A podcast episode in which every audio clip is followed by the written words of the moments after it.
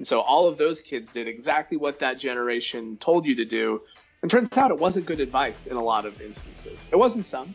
Um, and I, I'm trying to be super cognizant of the fact that what what was true when I was of you know when I was 18 to 22, we'll say, will likely not be true by the time. I mean, by the time my kids are 18 or 22, the world's going to look so so different.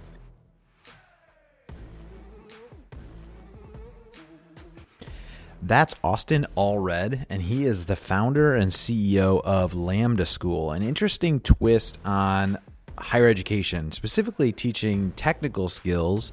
And they have some interesting models around income share agreements and stuff. But we sat down to talk about some of the shifts in higher education, how COVID has expedited those shifts, and very insightful. So let's jump into the interview with Austin.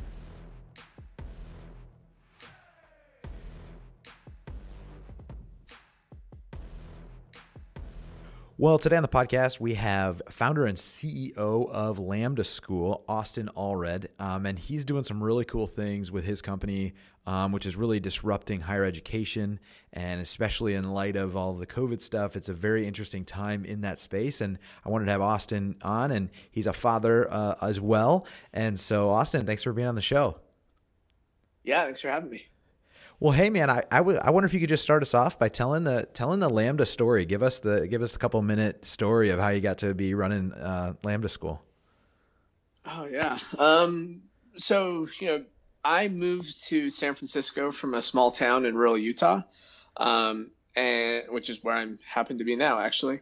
Um, but when I had friends who you know from this town that would ask me like, "Hey, what should I do to get into tech?" Uh, there wasn't a really good answer that I could give him. I'd say, you know, go move a couple hours to the north and pay 15 grand and go to a code school. Or you could say, you know, take four years and 100 grand and go to college. Uh, but it felt like that, both of those were really out of reach for most people. So originally we said, all right, let's just take a really good code school and put it online. Mm-hmm. Um, and we'll charge, you know, $10,000 for it, the same as everybody else. It'll be 12 weeks long. Um, and basically iterated from there. Um, and found that the number one reason people weren't able to join is because they didn't have ten thousand dollars. Shockingly, yeah. um, turns out if you want to learn a skill to increase your income, you may not have ten thousand dollars sitting around. Um, so yeah, trying to solve that problem, we ended up with the um, the solution we have now, which is an income share agreement where you don't pay us anything unless and until you get hired making more than fifty thousand dollars a year, and then you pay us a percentage of your income for a couple years or thirty thousand um, dollars, whichever comes first, basically. Mm-hmm. So yeah, um, that's Lambda School. Cool.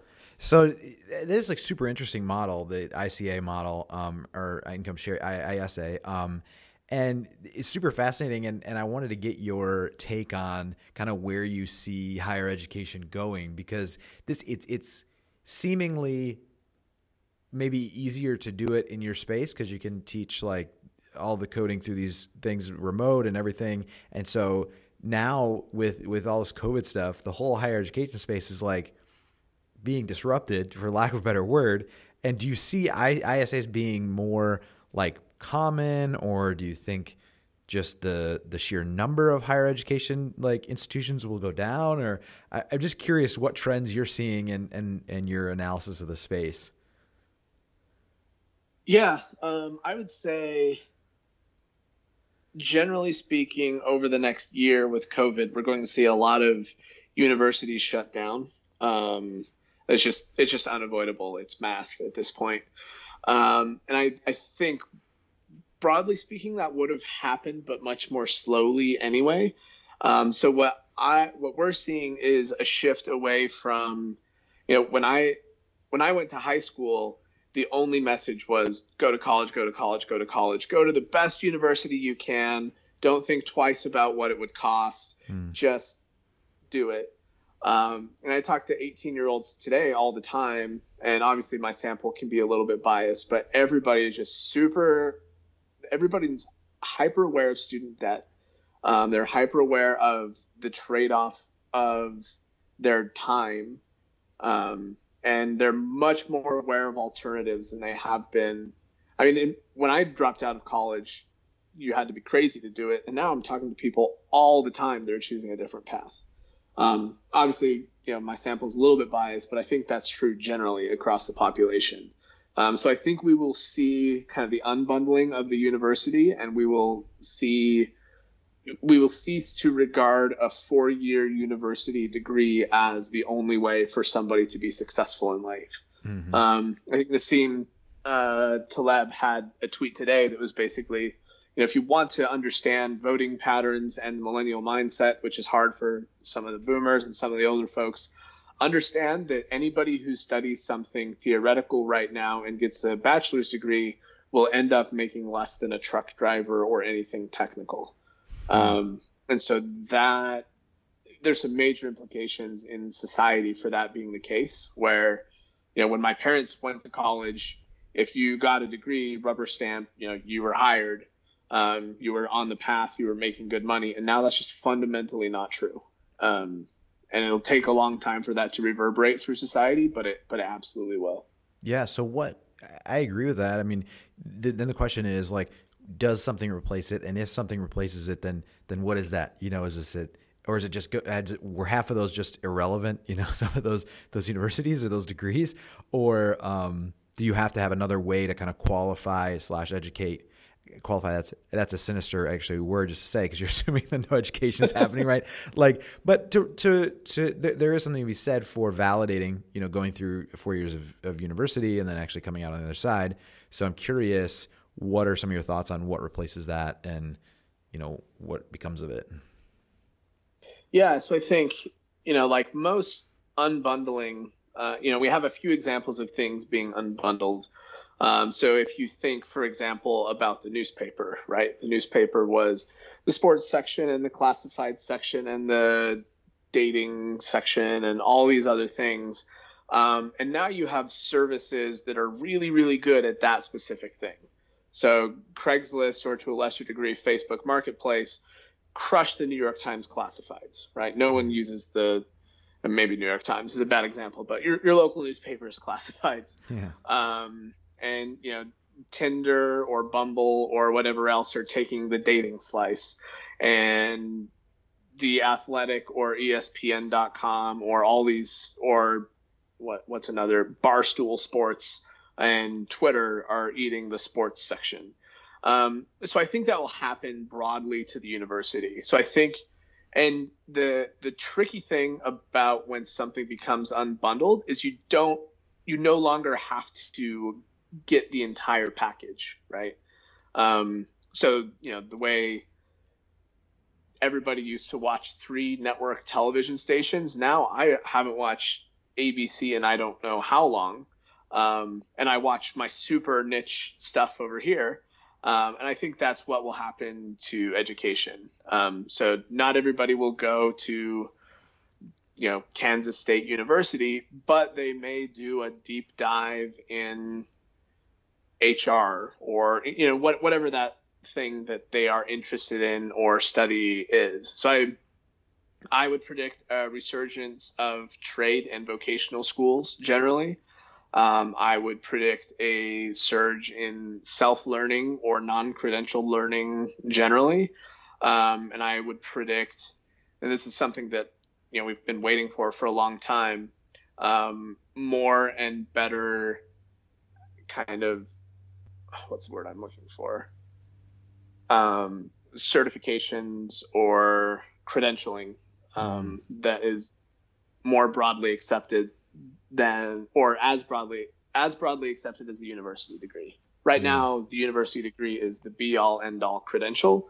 Um, I predict that will not be true ten years from now. Yeah. So how do you? I mean, there's ramifications of that on the hiring side because then they're looking for a different type of credential, right? To to give some sort of validation.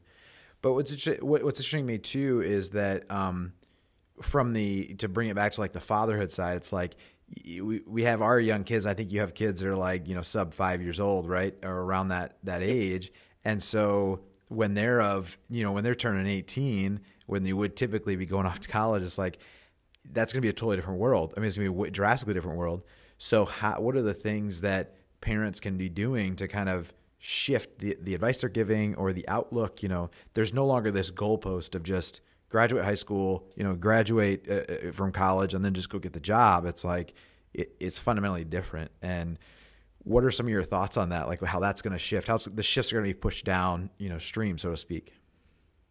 Yeah, no, I think that's it's really interesting because I think broadly speaking, and this is this may be um, it may be biased and it may be less true than I think it is, but I think taking career advice from your parents is going to be a worse and worse idea as time goes on.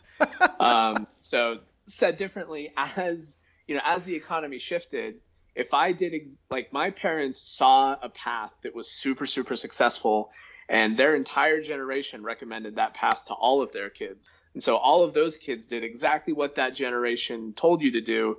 And turns out it wasn't good advice in a lot of instances. It wasn't some. Um, and I I'm trying to be super cognizant of the fact that what what was true when I was of you know when I was 18 to 22, we'll say, will likely not be true by the time I mean by the time my kids are 18 or 22, the world's going to look so so different. Um, and I think that there's going to be more variance, right? Like in the past, it was um, if you get a degree from a good school in anything, you will slot yourself right into corporate life. You will make 40 to 60k a year, and over time, you will work your way into the six figures. Um, you know, now at Lambda School, you know, we had a student uh, a couple months ago with no degree hired, making 240k a year. We've had students making 300k, um, and their students graduate. You know, we have a lot of students who graduated with a marketing degree which seems like a super promising field and can't get an internship that pays more than 15 bucks an hour so they come to lambda so i think that divergence is going to be very real um, and the the thing that i fear a little bit for society is so many of us are looking for the just close your eyes and go down that path and it all works out mm. and that's going to be less and less true as time goes on so why do you fear that? You said you fear that for society, or what do you mean, like? I don't think we're ready for it. Um, I think the average person's still looking for that, and it may not exist 20 years from now. Um, which is it's just different, right? Mm-hmm. Like, and you know the times they are a changing, and things that were true for our parents' generation are definitely not true today. Mm-hmm. And I think we will underestimate the extent to which that will be true in the future. Yeah. As we always do. That's just what that's what parents do. We we think that you know, there's kind of the, the meme that you know what the best album in the world is? The album that came out when I was a sophomore in college. Like that that is that is the epitome of music. Anything that came before that is old. Anything that came after that is just noise. Um, and you know, so you kind of lock yourself in that world and assume that the world will continue to work that way, and it just won't. it was. We actually were struck by that. It's funny you say that because um, we were listening to some like my wife and I with her kids, like some like early two thousands music, and it's like this is gonna be the oldies. Like when they get older and they're like in high school, they're like, "Oh, you're playing that oldies music again." It's like it's like that just it kind of like blew my mind. I'm like, wow, I'm kind of old, and, and this, wow, that's crazy. Yeah, when, I, when I was a kid, I would you know you'd go to the dentist and they would like listen to you know the 80s. It was and it, then it became like the 80s, 90s, and today. Yeah. And now I'm like, no, the, like Eminem is the is to my kids what you know the 80s was to me. That's yeah. crazy. Yeah, totally. It's hilarious. Oh man. So um what doesn't change in that scenario though? So like to me like so we homeschool our four kids and so i'm i'm pretty adamant about like the whole notion of like teaching your kids how to learn. Not adamant that that's the only way i think you know but that what i feel like we teach them and i think anyone has the the onus to do this with their kids like you have to teach them how to adapt and like foster a love of learning.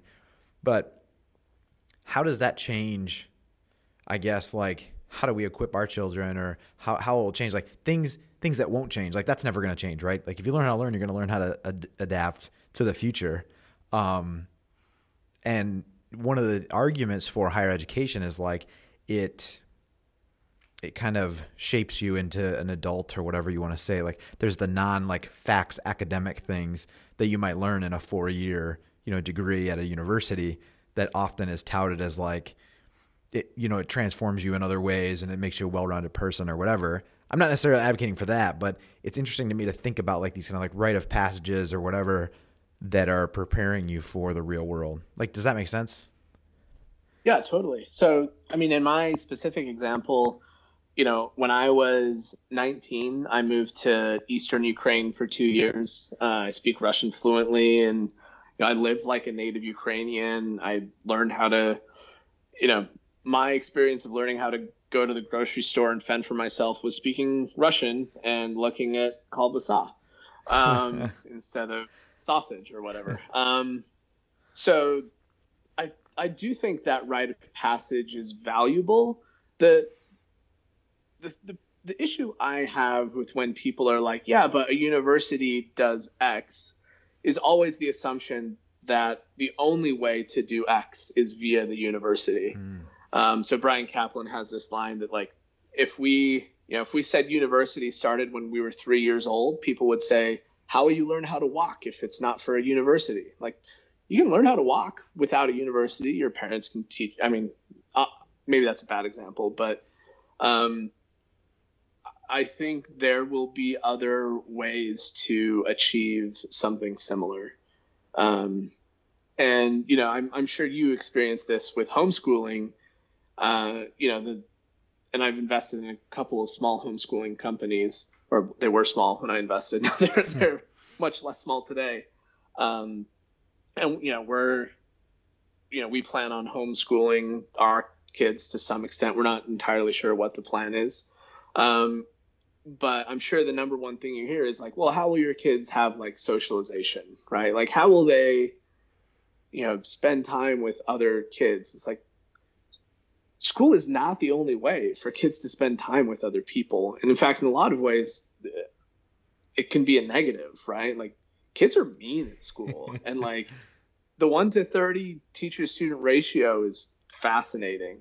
Um, so, yeah, I think you know, similarly, I, I, don't know how you do that for your kids, but I'm they probably hang out with other kids all the time, and it's totally fine. Yeah. Um, and you just find a different way to to replace that need. Yeah, that's that's an interesting point you bring up because, like, for me, that's kind of a tell that someone doesn't really understand like what homeschooling's about. Like, if that's the only thing you can come up against like yeah like i'm not saying that's what you're saying but it's like it's it's just interesting. It's kind of like you automatically if someone asks that you're that like hmm, okay. Yeah i can see where you're coming from with this like. Well i think yeah i think the the main issue with like the homeschooling questioning is you know for me um there were like two types of kids that were homeschooled and i only ever met the one the yeah. only homeschool kid i ever met was like the religious fundamentalist whose parents were trying to shelter him or her from the world. And so, you know, if I were to go to my high school buddies and say, hey, we're going to homeschool our kid, they would say, well, you know, aren't homeschool kids weird?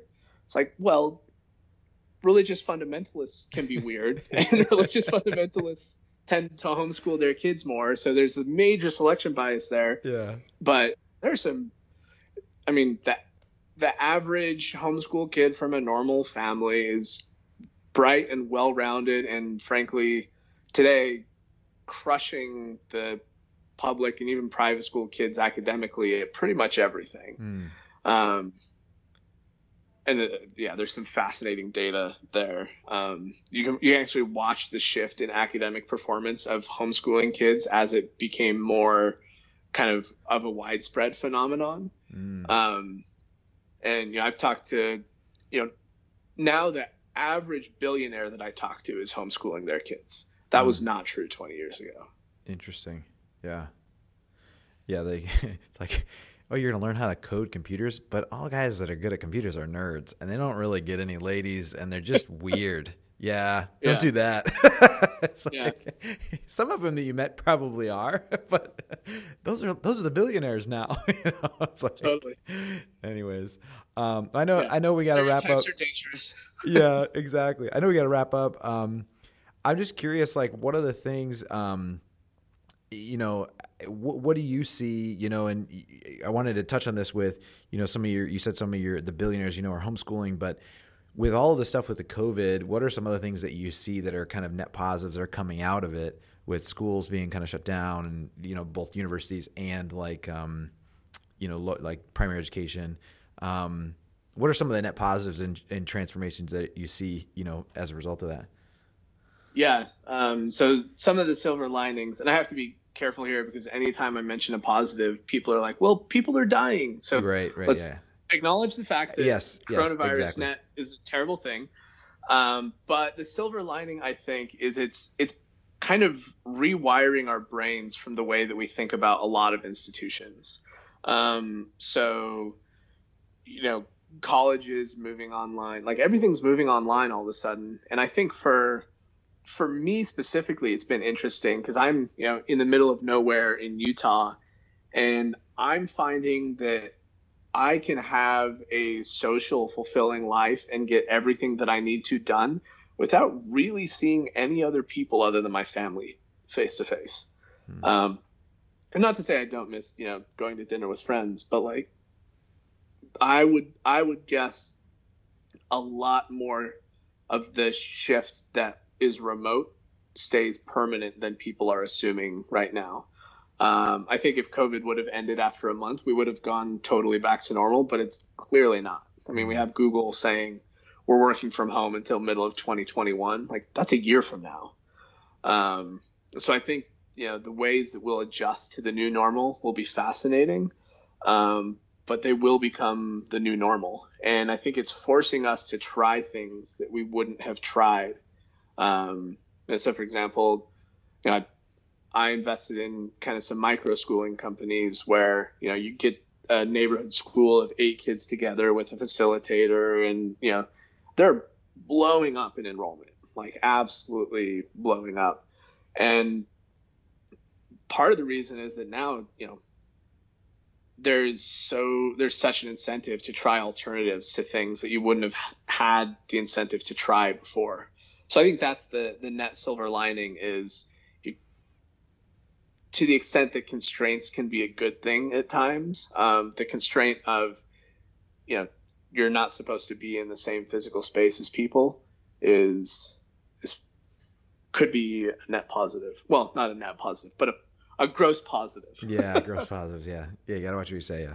Um, Yeah. Well, thank you, Austin, so much for being on the show. I really appreciate it. Um, we'll link to your your Twitter and Lambda School and everything in in the show notes, so people can check out what you're up to. And I I just, I, I love the model. I love all the you know positive change and, and lives that are changed through Lambda School. So keep it up. I know you got a lot of haters out there, but um, there's there's way more people I think that are rooting for you. So the haters are just more vocal. So well, thank you. Yeah, it's, it's good chatting. all right, man. See ya.